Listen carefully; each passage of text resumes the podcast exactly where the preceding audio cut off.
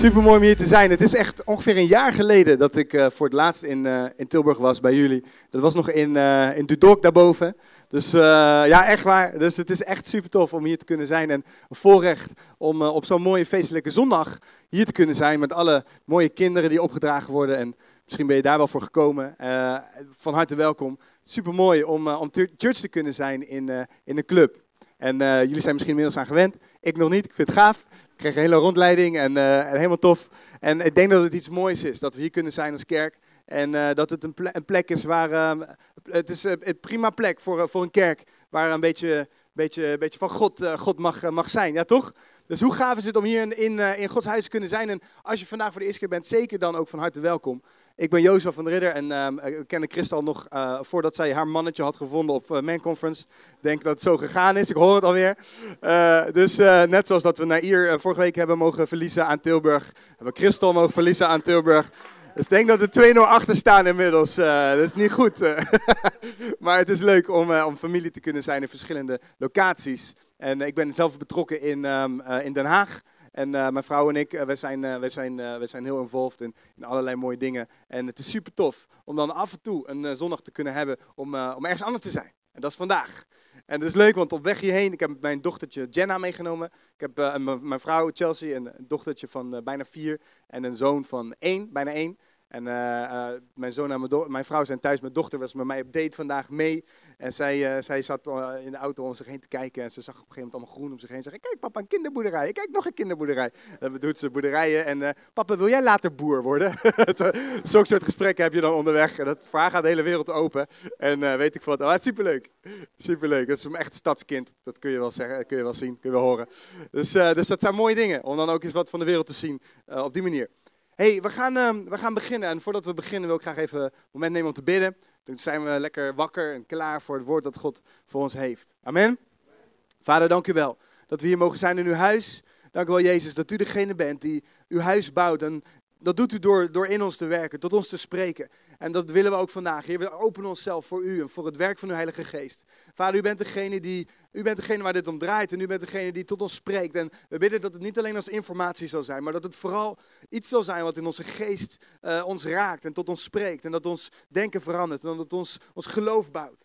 Vader, alles wat we vandaag horen, we vragen u, Vader, dat u daar doorheen spreekt en dat het iets is wat we mee mogen dragen in onze reis met u, in ons dagelijks leven. Heer, en dat het iets mag zijn wat ons helpt op onze reis dichter bij u en op onze reis om deze, om deze mooie stad voor u te winnen in Jezus' naam.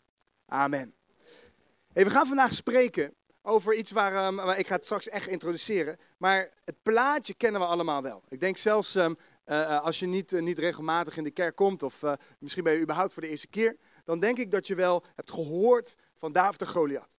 Toch? Allemaal wel eens van gehoord. David de Goliath. En ik vind het leuk om dan die, die jonge kleine kids te zien. En die zijn dan, um, die zijn dan helemaal uh, nog klein en helemaal nog, nog vers in het leven en nog nieuw in deze wereld.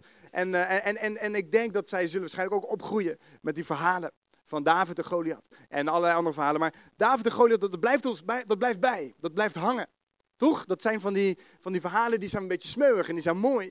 En die kennen we en die blijven we onthouden. En uh, Jenna vindt het mooi. En, uh, weet je, ik denk dat het is, niet alleen omdat het uh, een beetje stoer is, maar ik denk ook omdat het zulke soort verhalen inspireren ons. We worden geïnspireerd door David. We worden geïnspireerd door, door het mooie wat er kan gebeuren door, door iemand die opstaat. Iemand die zegt, ik, ik, ik, ik, ik neem niet zoals het nu is als voor lief of, of als, ik accepteer niet hoe het nu is. Maar ik geloof God boven de natuurlijke omstandigheden. Dat soort dingen zitten erachter. En ik denk dan, wat we dan zien is zo'n grote reus. Een kleine David. En, en, we zien die overwinning en dat verhaal, dat blijft hangen. Dat, dat neem je met je mee. En ik denk om, omdat er zoveel moois achter zit. Nou, het is een klein beetje een inkoppertje af en toe. Maar ik denk dat we ook heel veel um, um, nieuws zullen halen uit dit verhaal. En kijkend naar de nieuwe generatie, ik denk dat het zo mooi past bij, bij een zondag waar het podium vol staat met, met jonge kinderen en baby's die opgedragen worden aan God. Dat we kunnen kijken naar hoe, hoe kijken wij naar onszelf, hoe kijken wij naar de nieuwe generatie, hoe kijken we naar die tieners die daar zitten. En, en hoe kijkt God naar, naar hen en naar ons vanuit zijn perspectief. Dus vandaag gaan we het hebben over een van de bekendste gladiatoren van de wereld, David. ik weet niet of je dat kent, ik weet niet of je ooit in Rome bent geweest, ik niet, maar dat plaatje kennen we allemaal. Het Colosseum, dat de, en, en de Gladiator, de film en, en al die verhalen die, ehm, die, die, die, die uit de geschiedenis komen over die gevechten. En we gaan het, we gaan niks, we gaan het niet bloederig maken vandaag, niks, niks die kant op. Maar ik denk dat het een van de meest bekende gladiatoren was David. Eén tegen één, tegen de reus van de Filistijnen, tegen de held van het, van het, van het leger van de vijand.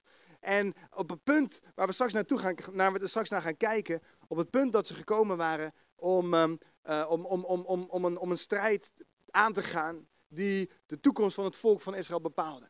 En het interessante is, we kennen David eigenlijk vooral vanaf dat moment. En we kennen David als koning en we kennen David als, als, uh, als, als allerlei, allerlei um, uh, dingen die hij deed daarna. Maar waar we vandaag naar gaan kijken is de reis van David tot dat punt. Ik denk dat er zoveel te leren is uit de jaren dat David onzichtbaar was. Uit de jaren dat wij nog niet zoveel lezen en horen over David op het moment dat hij, dat hij nog jong is. En dat hij, dat hij herder is bij de schapen van zijn vader. En al die dingen. Daar is zoveel van te leren. Daar is zoveel uit te halen. En daar gaan we vandaag een beetje in induiken. Ben je er klaar voor? Kun je me verstaan met mijn Haagse accent? Of valt het mee? Dat is mooi. Geen vertaler nodig. Hey, ik denk dat het mooi is om um, te beginnen in 1 Samuel, hoofdstuk 16. David namelijk was een jonge man, heel jong. En hij werkte voor zijn vader in een familiebedrijf. En, um, en daar zag je dat David op een bepaald moment was hij met de schapen, terwijl er was hoog bezoek bij de familie. De familie van David werd opgetrommeld, de broers en, en, en zijn vader. En dat is wat we hier lezen. Toen, koning, toen, toen de profeet Samuel aankwam in, Samuel, in 1 Samuel 16, dan zie je vanaf vers 6 het volgende. Als het goed kun je met me meelezen. Er staat bij hun aankomst viel zijn ogen meteen op Eliab. Dus wat je zag was de volgende omstandigheden. Koning Saul was de eerste koning van Israël. Aangewezen door God, uitgekozen door God. Maar op een gegeven moment maakte hij verkeerde keuzes. En, en tot Gods verdriet, uh, en ook dat van het volk, zagen ze dat het niet goed ging met het, met het volk en de koers. En God zag zichzelf gedwongen om een nieuwe koning te kiezen. En dat werd degene die, koning, die profeet Samuel nu moest gaan, gaan uitzoeken. En hij werd geroepen door God om naar, dat, naar die familie te gaan. Familie van Eliab, de vader van David. En hij zegt hier, ga maar, um, uh, ga maar uh, trommel de zoons op en, kies iemand uit. En wat je hier ziet is dat het volgende dus gebeurt. Bij hun aankomst viel zijn ogen meteen op Eliab. Profeet Samuel, man van God, uitgekozen, geheime missie. Want koning Saul mocht niet weten dat er inmiddels een nieuwe koning aan zat te komen, wat niet zijn zoon was. Dus wat je hier ziet is dat, um, dat uh, de context is interessant, moet je maar thuis lezen. Koning of, uh, profeet Samuel werd, werd op geheime missie, missie gestuurd. Hij, mocht, hij moest zelfs liegen van God. Als er gevraagd werd, wat ga je doen? Dan zeg je dat je een offer gaat brengen. Beetje, beetje een gek verhaal. Dus God zegt daar tegen Samuel, zeg maar dat je een offer gaat brengen, maar eigenlijk gaat hij een nieuwe koning uitkiezen. En hier staat het. En, hij, en Samuel zei bij zichzelf, hij die daar klaar staat, is vast en zeker degene die de Heer wil zalven. Dus koning Samuel, of profeet Samuel, sorry, profeet Samuel. Koning moet gekozen worden. Komt binnen, hij ziet al die broers op rij. En hij denkt, oh wauw, deze hier, oudste broer, grote man, dat zal hem zijn. En je kunt je voorstellen dat Samuel moest een keer eerder al een koning uitkiezen. En hij moest kiezen grote, wijze man, knappe man, sterke man. En hij koos koning Saul, uh, aangewezen door God. Dus koning uh, Saul was, was, was, was hier eigenlijk een soort voorbeeld voor David, of, of voor, voor, voor, voor profeet Samuel's nieuwe werk. Hij dacht, ik moet een nieuw koning uitkiezen. Ik ga af op die dingen waar ik toen ook op af moest gaan. Maar wat het interessante is, is dat God hier een andere soort uh, koning zocht dan degene die eerst had uitgekozen. Ik weet niet of het. Ik, ik, denk niet dat we kunnen zeggen dat God een fout had gemaakt. Ik denk dat koning Saul fouten had gemaakt. Maar de profeet die dacht op een menselijke manier, keek hij naar de nieuwe koning. Terwijl hier de uitdaging was dat het heel anders was. Het ging veel meer om het hart en dat lezen we ook. Je staat namelijk, de Heer zei tegen Samuel, ga niet af op zijn voorkomen, zijn reizige gestalte. Daar moest je wel naar kijken met, met, met koning Saul. Hij zegt, ik heb hem afgewezen. Het is fijn als dat zo over jou geschreven wordt in de Bijbel. Ik heb, jou ik heb hem afgewezen. Het gaat niet om, de wat, om dat wat de mens ziet. De mens kijkt namelijk wel naar het uiterlijk, maar God kijkt naar het hart. Dat is interessant. Want hier, dit is een van de plekken in de Bijbel waar dat staat. Dat het, de mens kijkt naar het uiterlijk en God kijkt naar het hart. Staat niet bij dat het verkeerd is om naar het uiterlijk te kijken. Soms kunnen we dat interpreteren, dan denken we dat is, dat is slecht. Dat moet je niet doen. Maar het is meer zo van, zo kijkt de mens nou eenmaal. Want dat is het enige wat we kunnen zien. Maar God ziet wat er van binnen gebeurt. En dat is voor God belangrijk. En Eliab was misschien qua uiterlijk prima. Maar wat er van binnen gebeurde, dat was niet, blijkbaar was dat niet goed. En het was niet wie, wie God nodig had als koning. En ik denk dat het voor ons belangrijk is om te realiseren dat eh, de mensen, wij met elkaar kijken ook naar, naar, naar uiterlijke dingen. Dat is niet per se verkeerd. Maar ik denk, ik bedoel, als je alleen maar hoort dat hele, de, de lamp van het Eurosong Festival. Ik weet niet of je het een beetje mee hebt gekregen. De lamp, de lamp. Iemand die dat wat zegt. De lamp van het Als je het hebt over een mens, kijk naar het uiterlijk. Wat een gedoe er was rondom die lamp. Er was iets met een lamp. Als je dat interessant vindt, google maar. En, eh, dus voor mensen is dat nou eenmaal zo. Voor mensen is het nou eenmaal belangrijk. Maar God zegt, nee, nee, nee. Het allerbelangrijkste hier, in deze keus, is wat er in het hart gebeurt. En David was namelijk iemand die, hij stond er niet tussen. Dus je kunt je voorstellen, Eliab werd afgewezen, staat er netjes keurig in de Bijbel. Eliab werd afgewezen. Duizenden jaren later, nog steeds weten we allemaal dat Eliab werd afgewezen door God zelf. Een beetje sneu. En, um, maar daar was de broer en de andere broer, en zeven broers op rij, die werden afgewezen door God. En Samuel vroeg op een gegeven moment, ja meneer, um, is er nog iemand, zeg maar, heeft u nog een zoon? Dat is een beetje sneu, dat is alsof je hier staat met, met, met, met, met heel je familie. En um, zegt, nou, kijk eens profeet, kijk eens God, hier, hier zijn mijn kinderen. En je vergeet er één erbij te halen. Het is alsof ik zou zeggen, ik heb twee kids en dat ik zou zeggen, nou hier is mijn gezin. En ik sta daar met Chelsea en met, met Jenna en ik vergeet Eden. Het is een beetje sneu. Maar dat is wat hier gebeurt. En dan zegt hij, ja ik heb nog wel een zoon, die is bij de schapen. Dus wat je ziet is dat zijn eigen vader wees David af. Ik bedoel, dit was het moment, het, de profeet van het land. Kwam voor het salven van de nieuwe koning. En je eigen zoon hou je daar niet bij, alleen maar om mee te kijken. Ja, dat is best wel afwijzing. En soms kun je denken, ik denk dat David, dat lezen we vaker, dat hij, hij had best wel wat, wat dingen meegemaakt die in het natuurlijke gewoon echt 1-0 achterstand op, opleveren. Jij kan misschien ook in je leven af en toe iets hebben dat je denkt, ik, ik ben afgewezen door mijn eigen familie. Afgewezen, uh, overlooked, weet je wel, uh, dat ze me niet eens zien of niet eens over, aan me gedacht hebben. In deze, in deze omstandigheden. En ik denk dat we daar allemaal wel momenten van hebben. Dat er mensen om je heen zijn die, die je gewoon vergeten. Misschien je eigen familie, je eigen baas. Mensen die erbij staan, het doet pijn. Maar gelukkig maakt het voor God niet zo. God vergeet je niet. En dat vind ik het mooie van David. Hij was vier uur verderop. Was hij aan het werk met de schapen. Hij was trouw in wat hij deed. Hij werd niet uitgenodigd door zijn eigen familie. En God zei, nee maar die persoon, ga hem halen. Die persoon moet ik hebben. Gelukkig is God niet beperkt door wat jouw baas of wat jouw leiders of misschien zelfs jouw pastors wel of niet zien. Weet je, dat is belangrijk. Het is niet de beperking in het, in het menselijke. God is degene die er voor zal zorgen. Dat zijn plan gebeurt ook, ook met jouw leven. En ik, ik, vind, ik vind het zo mooi. Want het mooie van David was wat, dat, hij, dat, hij, dat hij het karakter en het hart had waar God naar op zoek was. En dat vind ik zoiets moois. Er staat ook later in de Bijbel, lees je over David als koning naar Gods hart. Ondanks dat hij grote fouten heeft gemaakt. Iedereen maakt fouten. Maar het hart van hem was, was zo bijzonder. Nou, als David, zo begon zijn gladiatorschool. Zo begon zijn, zijn opleiding. Dit was allemaal voorafgaand aan het moment dat hij tegenover Goliath zou gaan staan. Hij was, niet, hij was niet getraind, hij was vergeten door zijn eigen familie. Er was ook niet een andere broer die zei van, hé hey, trouwens, halen we even David erbij of niet? Niemand van de zeven broers dacht eraan. Hoe bedoel je? Een beetje sneu. Bedoel, je kan misschien de tel kwijtraken, maar op zo'n moment dan ga je toch nog even, even na of je wel iedereen ik vind het wel sneu. En wat je ziet is, dan gaan we even lezen. Ik moet eventjes, pak even mijn Bijbel erbij. Die is ergens hier. Kijk. Die stukken. Mijn Bijbel erbij. Mijn Bijbel erbij. In, um, in um, 1 Samuel hoofdstuk, um, hoofdstuk 16 lezen we iets verder. Weet je wat interessant is? Op het moment dat hij, dus hij werd gehaald en hij werd gezalfd. En vervolgens wist niemand dat ze verder met hem aan moesten. Dus hij ging maar weer terug aan het werk maar, maar waar hij mee bezig was. Niet echt het typische kroonprins verhaal. Niet, ook niet echt de typische opleiding voor, uh, voor koning zijn. Maar wat je ziet is dat God na dat moment al wel begon te schakelen. Hij begon al wel dingen, omstandigheden te veranderen. En ik, vind, ik, ik denk soms, dan kunnen we kijken naar het natuurlijke en denken van ja, en ik weet niet hoe ik nu verder moet. Terwijl God op de achtergrond al wel bezig is met jou voor te bereiden op iets volgends. Of, of jou te bewegen richting het volgende. Dus wat je hier ziet gebeuren is zonder dat koning Saul wist van deze situatie. Zie je dat koning Saul binnen een, een, een korte tijd David aanneemt aan het hof. Niet wetende dat hij zijn eigen opvolger of, of slash concurrent, zeg maar, zo zag Saul later, aan het hof haalde. Dus wat je ziet is dat God die dingen dirigeert. En het mooie is, dat lezen we in, hoofd, in, vers 14. Daar zie je namelijk, en, en tot en met vers 23 zie je dat, dat David wordt, uh, koning Saul, die wordt onrustig in zijn geest. En um, dat kan me goed voorstellen, als je verkeerde keuzes maakt. ik denk dat veel mensen dat in, in, in, in de wereld sowieso hebben. Wij soms zelf ook, we zijn, niemand is van ons perfect. Die onrust van binnen. Maar Saul, die, die, die wist hoe het was om met God te leven en daarna zonder God.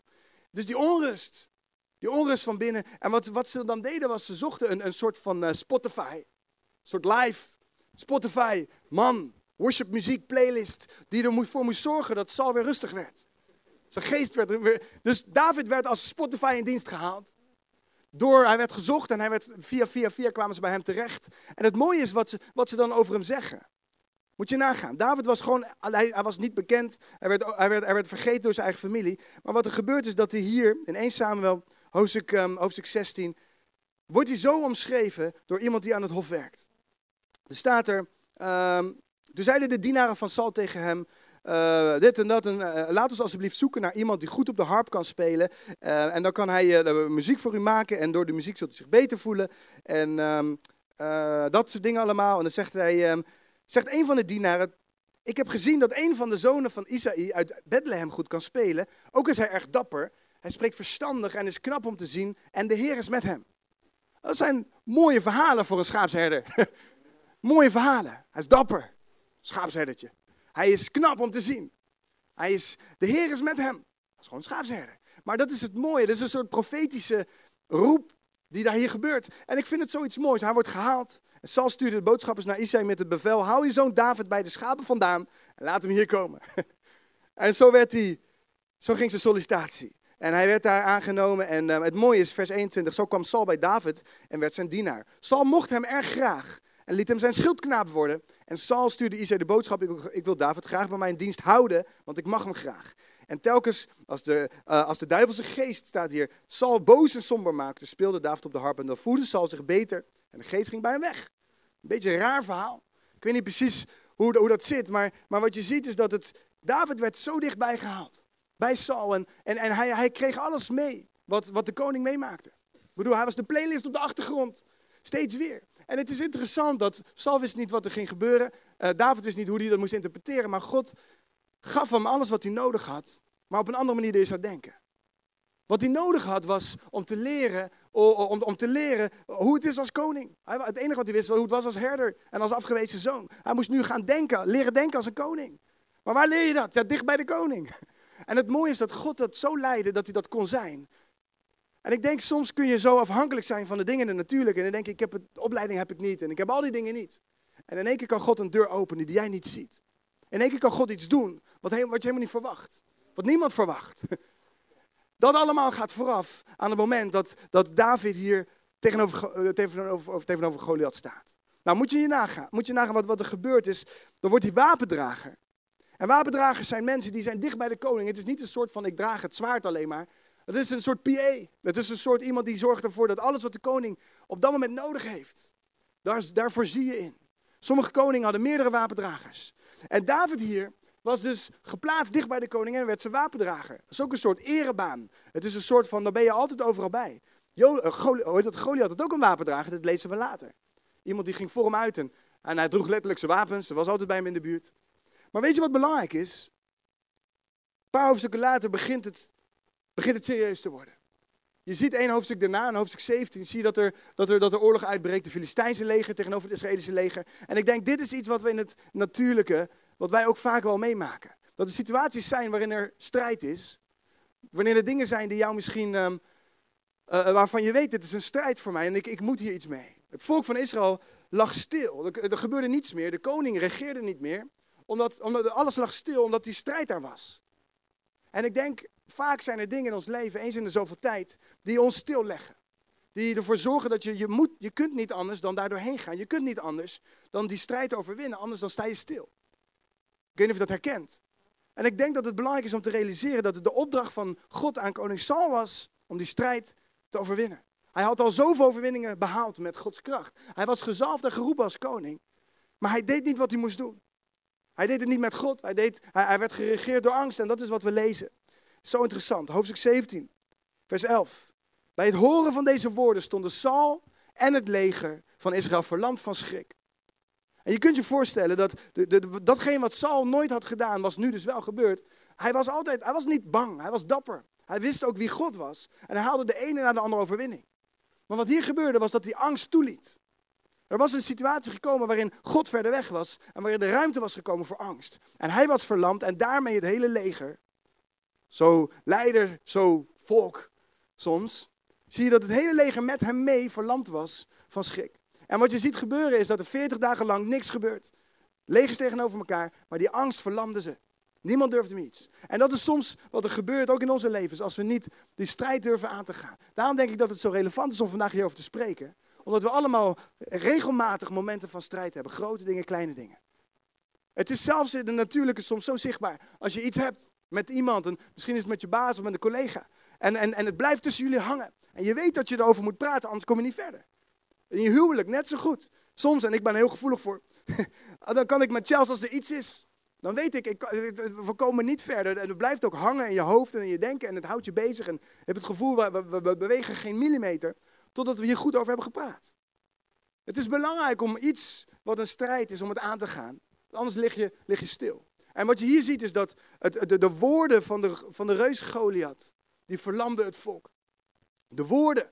Ze lieten zich verlammen. Dat is eigenlijk beter gezegd. Ze lieten zich verlammen van angst door de woorden van de reus. En ik denk dat er eens in de zoveel tijd strijd is die, die, die, die misschien wat, wat, wat, wat, wat heftiger is dan, dan anders. Iets wat jou letterlijk doet verlammen.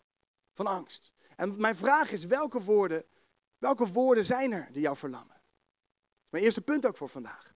Welke woorden zijn er die jou verlammen? Het kan van alles zijn. Voor Saul was het blijkbaar de afwezigheid van zijn, van zijn contact met God zorgde ervoor dat de deur open kon gaan voor angst. En blijkbaar werd hij gewoon geïntimideerd. En je moet je voorstellen, Saul staat in de Bijbel, dus hij stak met, letterlijk met kop en schouders boven alle andere mensen uit. Nou, ik weet niet hoe, hoe lang je dan bent, maar dan zul je over de twee meter heen gaan. Goliath, de reus, waarvan wij altijd denken dat hij vijf meter groot was, er staat in de Bijbel dat hij niet eens drie meter groot was. Dus Saul en Goliath tegenover elkaar zou niet eens zo heel gek zijn. En soms denken we, die reus is zo gigantisch en, en wij zijn zo klein. Maar zelfs in de natuurlijke gezien viel het wel mee. Alleen het probleem was de angst. Verlamde iedereen en alles. En, en, en, en dat is soms ook wat, wat, wat, wat angst kan doen. Het maakt problemen nog groter. Het maakt vijanden nog groter. Het, de intimidatie nog meer. Terwijl mijn vraag is dan, welke woorden zijn er? Want je moet, je moet het herkennen. Saul herkende niet de situatie door Gods ogen. Hij herkende alleen wat hij in het natuurlijke zag en het leger met hem. Voor ons is het belangrijk dat we weten welke woorden jou misschien kunnen verlammen. Want de grap is, of de grap, het interessante is, David kwam daar aan. Dat gaan we nu lezen. En dan zegt hij, als je dat, als je dat leest, we kunnen wel even naar, naar kijken. In uh, hoofdstuk 17. David komt eraan en hij kijkt met een ander perspectief. Hij voelt geen angst. Hij voelt verontwaardiging en geloof. Hij denkt, ja maar luister eens, dit kan toch niet? Zijn jullie al 40 dagen lang hier en, en niemand doet iets? Hoe kan het zijn dat deze Filistijn, die niet eens in verbond leeft met God, want dat is wat hij zegt, lees maar met me mee, vers 26. Deze man, vers 26. Even kijken, daar zijn we. Toen vroeg David aan de mannen die bij hem stonden: Wat voor beloning krijgt de man die de Filistijn verslaat en de eer van Israël redt? Hoe durft die ongelovige Filistijn het leger, van de levende God uit te dagen? David hier keek vanuit het perspectief: Dit is het leger van de levende God. Hoe durf, letterlijk, hoe durft hij dat? Niet uit, alleen uit verontwaardiging, maar een soort van ongeloof. Hoe, hoe durft hij God uit te dagen? En Davids perspectief was helemaal vanuit wie God was en de kracht van God. Dus David kon zich niet voorstellen dat er iemand in zijn hoofd haalde om God uit te dagen. Omdat hij wist wie God was. En hij werd niet geïntimideerd door de omstandigheden. En de rest van het volk blijkbaar wel. Het is zo belangrijk, mijn tweede vraag, vanuit welk perspectief kijken wij naar die vijand? Davids perspectief was duidelijk anders. En hij was ongetraind als soldaat. Hij was wapendrager, maar op het moment dat de oorlog was, werd hij niet eens meegenomen als wapendrager om de wapens te dragen in de oorlog. Beetje sneu. Moet je nagaan dat jij wapendrager bent en op het moment dat je de wapens moet dragen, dat je dan niet meegenomen wordt. Dat je dan weer teruggaat naar je oude baan, schapen. Want als wapendrager in een oorlog werkloos zijn is heel sneu, heel verdrietig. Het is bizar dat ook hier koning Saul, die zo erg op hem gesteld was, die hier David voor zijn officiële baan, hè, wapendrager zijn, een Spotify playlist, maar dat hij niet mee mag. De strijdtoneel op. Dus ook hier, zijn eigen vader, nu zijn eigen koning, wijst hem af. Vergeet hem. Dan ben je wapendrager en dan mag je geen wapens dragen. als het er echt op aankomt. En het is interessant, dus David hier, en maar hij, toch, hij keek vanuit Gods perspectief. En dat maakte alle verschil. En hij zegt er, deze, hij zag precies, deze Filistijn, die, die, die, trekt niet tegen ons op, hij trekt tegen God op. Daar heeft er wel een probleem, die jongen. Deze Filistijn, hoe durft hij dat eigenlijk? En, en, en niet alleen dat, hij zegt, deze, wij leven in verbond met God, maar deze Filistijn niet. Dus voor David was het zo logisch als maar zijn kon, dat hij dat nooit zou kunnen winnen. Omdat hij, de Filistijn tegen God en de reus tegen God, dat is, maar de, het is ons perspectief wat alle verschil maakt. En weet je, dat vind ik zo mooi van David. De kracht van hem was dat hij overwinningen had behaald in het klein. Hij zegt hier ook, tegen de, tegen de koning, hij zegt, luister meneer, of luister uh, Saul, meneer, luister meneer de koning, dat staat er niet. Luister Saul, luister Saul. Want wat hier staat is in vers, um, vers 32. Toen David zei tegen Saul, laat niemand de moed verliezen door die Filistijn. Ik zal met hem vechten. Ik weet niet of dat moed gaf aan het volk. Of dat ze dachten, gaat dit kleine herdertje de strijd aan? is dat een soort van... Is dat... Hij zegt, laat niemand de moed verliezen. Ik ga met hem vechten. en iedereen dacht, nee, geen goed plan. Nu verliezen we echt alle moed. En je kunt je voorstellen, maar hij keek vanuit het perspectief van God. Voor hem was het absoluut logisch. Het maakte hem echt niet uit wie tegen want hij wist, het is Gods strijd. En dat is soms zo belangrijk dat we als mensen ons realiseren, die strijd gaat niet tussen kleine David en, en een reus. Het gaat tussen God en een kleine reus. En soms kunnen we zo moeilijk, moeilijk, moeilijk, moeilijk, eh, moeilijk zijn over dingen. Terwijl als we ons realiseren, we hoeven dit niet in eigen kracht te doen, we moeten dit niet in eigen kracht doen. Dat is wat God eigenlijk probeert te zeggen. Dus de, de, de, tot zover de opleiding van David. Hij, hij versloeg reuzen en beren. Of uh, leeuwen en beren. En, dan, en dat vertelt hij dan ook aan de koning. Dan zegt hij hier. Volgende nog. We zitten in vers, um, vers, uh, vers 32. Maar Saul zegt tegen David: Dat kun je niet, je bent veel te jong. En hij vecht al van jongs af aan. Je niet de goede opleiding. Je, je staat 1-0 achter of, of 10-0. Of, en hij zegt hier: David zei tegen Saul, ik ben gewend om voor mijn vader de schapen te hoeden. En soms roofde een leeuw of een beer een schaap uit de kudde. Dan liep ik achter hem aan, sloeg hem neer en redde het dier uit zijn bek. En als de leeuw mij dan aanviel, greep ik hem bij zijn manen en doodde hem. Ik heb leeuwen en beren verslagen, maar deze ongelovige Filistijn zal het net zo aflopen. Want hij heeft het leger van de levende God uitgedaagd. Want dit is een strijd tussen God en de vijand. En dat is steeds zijn perspectief. Het maakt, hij, hij vergelijkt een reus met een, met een leeuw en, en hij denkt het is allemaal hetzelfde vanuit Gods ogen gezien. En dat is soms de. de, de het, het, en dan, misschien was het nodig dat er een jonge, een jonge jongen kwam. Die dat simpele geloof had. Gewoon lekker simpel. Hij, keek niet moeilijk, hij maakte het niet moeilijker dan het was. Het is God tegen de vijand. En God gaat winnen. En soms kunnen we het soms moeilijk maken. Kunnen we zoveel dingen in ons hoofd halen. En ik geloof dat dat niet de bedoeling is. We moeten het soms, het, meest, het meest belangrijke is het fundamentele van David. Hij was, hij was zo, zo, zijn tijd met God was, was iets bijzonders. Hij schreef zoveel psalmen. Hij had zoveel, uit pure verveling denk ik, dat hij zijn relatie met God had gebouwd. Tussen de schapen. Dag in dag uit. Hij heeft meer dan honderd instrumenten uitgevonden. Waarschijnlijk ook uit pure verveling. Wat moet je anders als je jarenlang bij die schapen zit? En zijn leven met God werd gebouwd. En, en, hij, hij, en, en dat was uiteindelijk zijn fundament voor dit geloof. Soms kun jij denken, ik, heb, ik, ik zit daar maar ver weg van iedereen, ver weg van waar het gebeurt. De koning vergeet me als het nodig is. Mijn vader vergeet me als het erop aankomt. Mijn broers die, die, die kijken niet naar me. En ik zit hier alleen maar een beetje met mijn schapen en met God. En dat moet je nooit onderschatten. Je moet nooit onderschatten wat die dingen in het natuurlijke, wat bijna niets lijkt, maar in het geestelijke zo belangrijk is geweest. Want dat was zijn fundament. Dat was zijn gladiatoropleiding. Die, die leeuwen en die beren. En vooral die momenten met God. En het, en het, en het door blijven gaan, trouw blijven, terwijl, terwijl zijn eigen vader hem vergeet. En toch voor die, voor die schapen van die vader zorgen. Terwijl zijn eigen koning hem vergeet. Toch weer teruggaan naar het leger en goed voor het leger zorgen. Weet je, het is zoiets bijzonders. David was een man die, die, die, die, die, die, die, die niet afhankelijk was van hoe mensen met hem omgingen. Hij was, hij was dicht bij God. En dat was zijn identiteit. Hij had niks anders. En dat is zo mooi. Weet je, en het is zo bijzonder wat je ziet gebeuren. Je moet het maar thuis lezen. Zijn eigen broer wordt boos op hem en zegt: Jij komt hier altijd, wat kom je nou doen?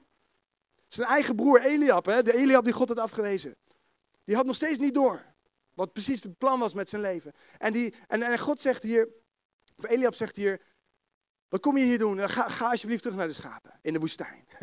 Hij noemt het ook een beetje neerbuigend in de woestijn met je schapen. Terwijl Gods bedoeling was dat hij daar zou zijn. Op het juiste moment, juiste timing om die overwinning te kunnen behalen. En Eliab had het niet door. Koning da Saul had het in het begin niet door. Totdat David zegt, ja maar God, dit is tussen God en de, en de vijand. En, en, en toen zegt Saul in één keer, oh ja, ga maar. En ik geef je alles wat ik heb. En het is zo interessant dat wij onszelf moeten realiseren, welke stemmen spreken er tegen ons? Derde vraag voor vandaag. Welke stemmen spreken er tegen jou? Welke stemmen zijn dat? Zijn eigen broer. En wat David doet is, hij, hij keerde, staat letterlijk in de Bijbel, hij keerde Eliab zijn rug toe. Hij, hij ging dat gesprek niet eens aan. Hij ging er niet eens op in. Hij keerde zijn rug toe. Soms moeten we onze eigen rug toekeren naar die stemmen die, waarvan we weten dat het niet van God is. En dat kan soms van dichtbij komen. Ik denk dat hij het niet leuk of makkelijk vond om tegen zijn eigen broer zijn rug te moeten keren, maar hij wist dat het nodig was. En het is soms zo belangrijk dat we ons realiseren, we moeten onze rug keren naar die stemmen.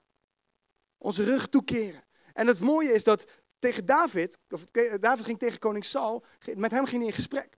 Want hij wist, dit is de persoon die me verder moet brengen, maar dit is ook de persoon waar, dit is belangrijk voor het volk. En hij, hij probeerde hem te overtuigen van de kracht van God, even te herinneren aan wie God was. En dan zegt David, zegt Saul het volgende, en dat is het heel interessant iets. Hij zegt, oké, hier is mijn harnas. weet je wat er soms gebeurt, is dat jij, misschien ben je, zeker als je jong bent, of als wij kijken naar de jonge babytjes, dat we dan denken als ouder zijnde, of als familie zijnde, dat wij een bepaald plaatje hebben hoe hun toekomst eruit moet zien. Hoe zij hun strijd moeten gaan strijden, hoe zij hun leven moeten gaan bouwen. En dan zijn we als koning da uh, Saul die zegt, hier is mijn harnas. Terwijl David was niet als Saul. Hij was niet zo groot, hij was niet zo sterk. Hij had dat hele harnas niet nodig, hij kon er niks mee. David deed het harnas aan, maar hij zei, ik kan hier niet in bewegen. En soms denken we dat we het op een bepaalde manier moeten doen. Of dat we het moeten doen zoals de koning dat altijd deed. Mooi in het harnas, een grote, zwaar en glimmend en stevig en veilig. Terwijl Gods, het harnas van David was wie God was. Het zijn harnas was God. Dus David hier zegt, ik heb daar niks aan. En toen dacht hij, zegt, verlies de moed niet, ik ga met die Filistijn vechten. Nou, maar laat dat harnas maar hier. Toen was alle hoop verdwenen. Alles laatste sprankeltjes hoop. Maar David zei, nee, nee, nee. God heeft mij die overwinning gegeven. Ik pak vijf steentjes en mijn stok. En toen dacht koning Saul, ik ga, jongens, inpakken. We gaan inpakken. We gaan weg. Boek, boek, uh, boek, boek de koning in Jordanië. Boek een, een hotel. We gaan vluchten. Hij zegt tegen zijn andere PA, die kant op. Want dit gaat hem niet worden. Maar David hier zegt, God is mijn harnas. God is mijn kracht. Hij heeft me al die overwinningen gegeven. Dit is niet anders voor hem. En soms als we een, een, moeilijke strijd hebben te gaan, of als we kijken naar de jonge generatie, moeten we ons realiseren, wij zijn niet degene die ons harnas moeten geven aan hun. Terwijl God ze uniek heeft gemaakt. Als ik kijk naar Jenna of naar Eden, dan zie ik dat ze anders zijn dan ik. En ik kan nog zoveel willen zoals ik dat wil. Ik hoop graag, ik wil dat ze muziek, ik ben heel muzikaal en ik hou van muziek maken. En ik, ik hoop dat ze dat ook gaan doen. Maar ik moet dat niet op ze leggen. Ik denk dat het allerbelangrijkste is dat ik moet realiseren, het, het harnas dat God hen geeft, is waarschijnlijk anders dan het harnas dat God mij geeft. En de dingen die God op hen heeft gelegd, is waarschijnlijk wat anders dan wat hij mij heeft gegeven. En ik hoop, en ik ben erg competitief aangelegd, maar toch hoop ik dat ze verder zullen komen dan ik. Ik zal mijn best doen dat het niet zo is, zolang als ik kan. Maar ik, ik hoop stiekem natuurlijk, zijn mijn eigen kinderen, dat ze veel verder zullen komen dan ik. Maar het is zo belangrijk dat we ons realiseren, God heeft een roeping voor ieder van ons en het is wat anders. En Gods roeping voor David was koning worden, maar de route was compleet anders dan hoe, hoe dat ging met Saul. En het is voor ons belangrijk dat we ons realiseren, iedere strijd wordt anders gestreden, iedere overwinning wordt anders behaald en ieder persoon is anders. En dat we ons realiseren dat iedereen in zijn kracht hoort te strijden en te vechten. Vanuit zijn eigen overtuiging met God. En niet vanuit hoe het hoort, of hoe het moet, of hoe iemand anders dat denkt. Weet je, en het laatste wat we zien is dat het geloof en, de, en, en, en um, uh, ja, jouw geloof eigenlijk, en jouw eerder behaalde overwinningen positioneren jou. Een vierde punt van vandaag, positioneren jou voor datgene waarvoor je uiteindelijk echt bent. Gemaakt en waar je hoort te strijden en wat je hoort te doen. Het geloof van David, niet zijn opleiding, niet zijn werk, blijkbaar niet eens zijn baan. Niks positioneerde hem. Het verplaatste hem alleen maar verder weg van wat in het natuurlijke logisch leek. Maar God positioneerde hem door zijn geloof en door zijn, vertrouwen op God. Plaatste God hem in een paar uur tijd vanuit de woestijn helemaal naar, naar het midden, de arena in. Tegenover Goliath. Dat kwam door het geloof van David. Niks anders. Hij was niet bang. En hij zette door, omdat hij wist dat God die overwinning zou willen behalen. En hij dacht waarschijnlijk, dit is de taak van koning Saul, maar als hij dat niet doet, dan moet ik dat doen. En het is zo bijzonder dat soms iemand is die zegt, ik neem die ownership daarover.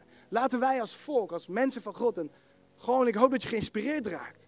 Dat we zeggen, mijn geloof, Heer, help mij. Om te kijken vanuit uw perspectief. En met dat geloof wil ik mezelf positioneren voor de strijd. Wat het ook is. Ik zal me niet laten bang maken. Ik zal niet luisteren naar de verkeerde stemmen. Maar u bent degene die deze overwinning bedacht heeft. En u weet ook dat dit nodig is voor het volk om vooruit te kunnen bewegen. En als, ik, als hij het niet is, dan wil ik dat zijn.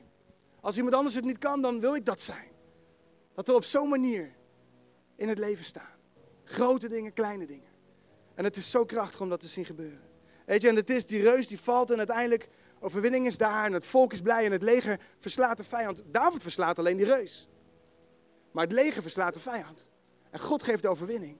Soms kan het, kan het zijn dat we, dat we gebruikt worden zonder de juiste omstandigheden.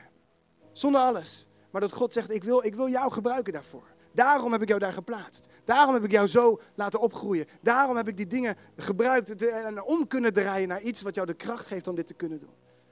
En ik vind het zoiets moois als God dat dan laat zien. En, en dan, dan zien we dat plaatje van die reus en David tegenover elkaar. Maar het verhaal daar vooraf is zo kostbaar, is zo bijzonder. Want het is een, een, een gedisqualificeerde David die God kan gebruiken. Alleen maar vanwege zijn geloof en zijn vertrouwen op hem. En hoe hij daarna handelde, want dat is ook belangrijk. Hij durfde daarna te handelen. Weet je, en het is soms als mensen de moeilijkste strijd die we gaan is, is dat we, hoe we naar onszelf kijken, dat we denken, ik ben niet goed genoeg, ik kan het niet, ik durf het niet. Er zijn stemmen die zeggen nee, mijn eigen broer zegt nee, mijn eigen koning zegt nee, mijn eigen vader zegt nee. En dat we dan toch weten, ja, maar God zegt ja. En dan, moet ik, dan moeten we daarna handelen. Dat is zoiets moois. Weet je, en ik wil afsluiten, laten we allemaal staan, als je wilt. Moment nemen om te bidden, maar vooral ook om, om, ik denk namelijk dat we allemaal strijd hebben. Soms is het iets groots, vaak zijn het veel kleine dingen. Weet je, misschien is het de strijd in je denken. Ik denk dat de moeilijkste strijd voor David jarenlang is geweest in zijn denken. Als hij afgewezen wordt, koning, profeet Samuel komt langs en, en hij komt de koning kronen, maar ja, ik, ik, ik ben vergeten, ik ben vergeten, überhaupt, ze zijn me vergeten te halen. Weet je, dat zijn dingen die, waar je misschien jarenlang mee rondloopt. Hoe kijken mijn ouders en mijn broers naar me? Al die dingen, onzekerheid. Het gevoel dat je niks waard bent, al die dingen. Dat was voor David waarschijnlijk de moeilijkste strijd.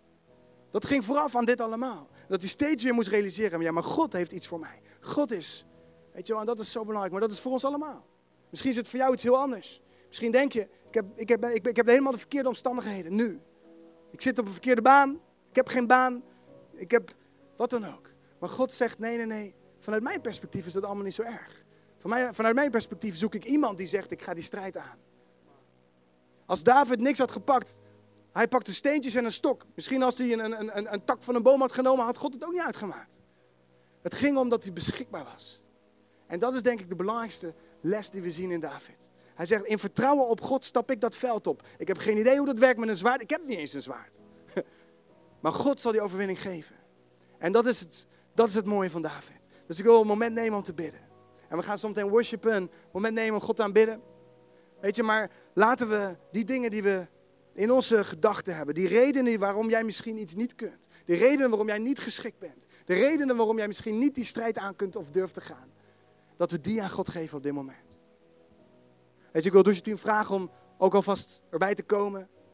Laten we dat moment nemen om, um, om, uh, om, om terwijl we zometeen, we gaan gelijk door naar de oproep, maar terwijl we een moment nemen om te bidden om ons leven in Gods handen te leggen op die manier. Dat zeggen, Heer, hier, hier ben ik en gebruik mij zoals u David gebruikt. Vader, dank u wel dat we hier mogen zijn in uw huis. En ik vraag u om ons te gebruiken zoals u David heeft gebruikt. Heer, en dat wij vanuit uw perspectief gaan kijken zoals David dat deed. Misschien is dat een van de weinige dingen, dat hem, het enige dat hem kwalificeerde. Hoe hij vanuit uw perspectief kon kijken. Hoe hij zijn relatie met u als basis nam. Hoe hij zijn vertrouwen op u stelde. En ik vraag u, Jezus, om, om dat te gebruiken in onze levens. Als basis voor de dingen die we doen en de strijd die we mogen gaan. Of soms moeten gaan voor u en met u. Heer, gebruik ons allemaal. Gebruik de jonge generaties. Gebruik de kids die we hier net hebben opgedragen. In hun toekomst. In hun leven met u. Vader, zodat ze die strijd mogen aangaan zoals David dat deed. En het mooie is dat het niet voor onszelf is, maar het zet een volk vrij. Het zet een volk weer in beweging. Heer, en dat is wat we willen doen. We willen onze families en onze gezinnen en onze vrienden weer in beweging zetten richting u. Vader, en we willen in Jezus' naam gebruikt worden door u.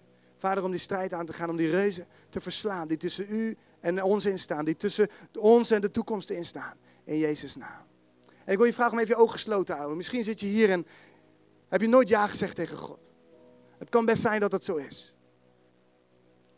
Weet je, Om elkaar wat privacy te geven, vraag ik om je even ogen, je ogen te sluiten. Mag ik even gaan zitten? Misschien wat relaxter. Ga even zitten. En als jij hier zit, dan wil ik je de vraag stellen: heb je ooit ja gezegd tegen God op een manier van: Heer, ik heb u nodig? Misschien ben je gelovig opgegroeid. Misschien ben je vaker in de kerk geweest, maar dat je zo, kan, zo durft en kunt handelen zoals David dat doet, dat, dat getuigt van een innerlijk vertrouwen op God. Een relatie met God. Niet alleen een weten over God, zoals Saul en het volk dat had. Dus ik wil je vragen, als jij ja wilt zeggen tegen God, dat je hem wilt uitnodigen om, om je persoonlijke leven met hem te bouwen. Om hem een ruimte te geven in je leven, dat je, dat je, dat je, dat je hem echt leert kennen. Want dan zit het moment om daarop te reageren. Terwijl we allemaal onze ogen gesloten houden. En soms bidden we een gebed en nodigen we God persoonlijk uit. Dan wil ik je vragen, als jij dat bent, om zo met me mee te bidden. Misschien is het iets wat je nog nooit eerder hebt gedaan. Misschien heb je het al wel vaker gedaan. Maar als jij dat bent, dan wil ik je vragen om even je hand op te steken als een zichtbaar gebaar. Dat je zegt, God, hier ben ik. Ik wil u leren kennen. Ik wil ontdekken wie u bent.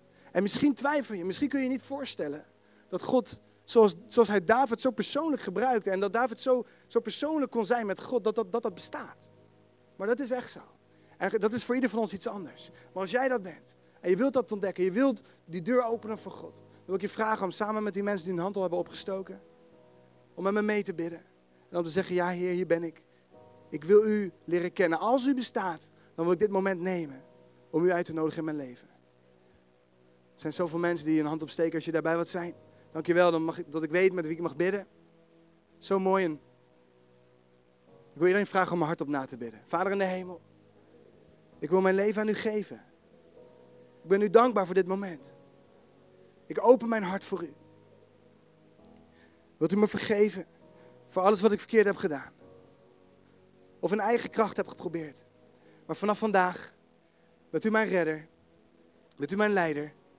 En wilt u mijn allerbeste vriend worden. Dank u, Jezus. Amen.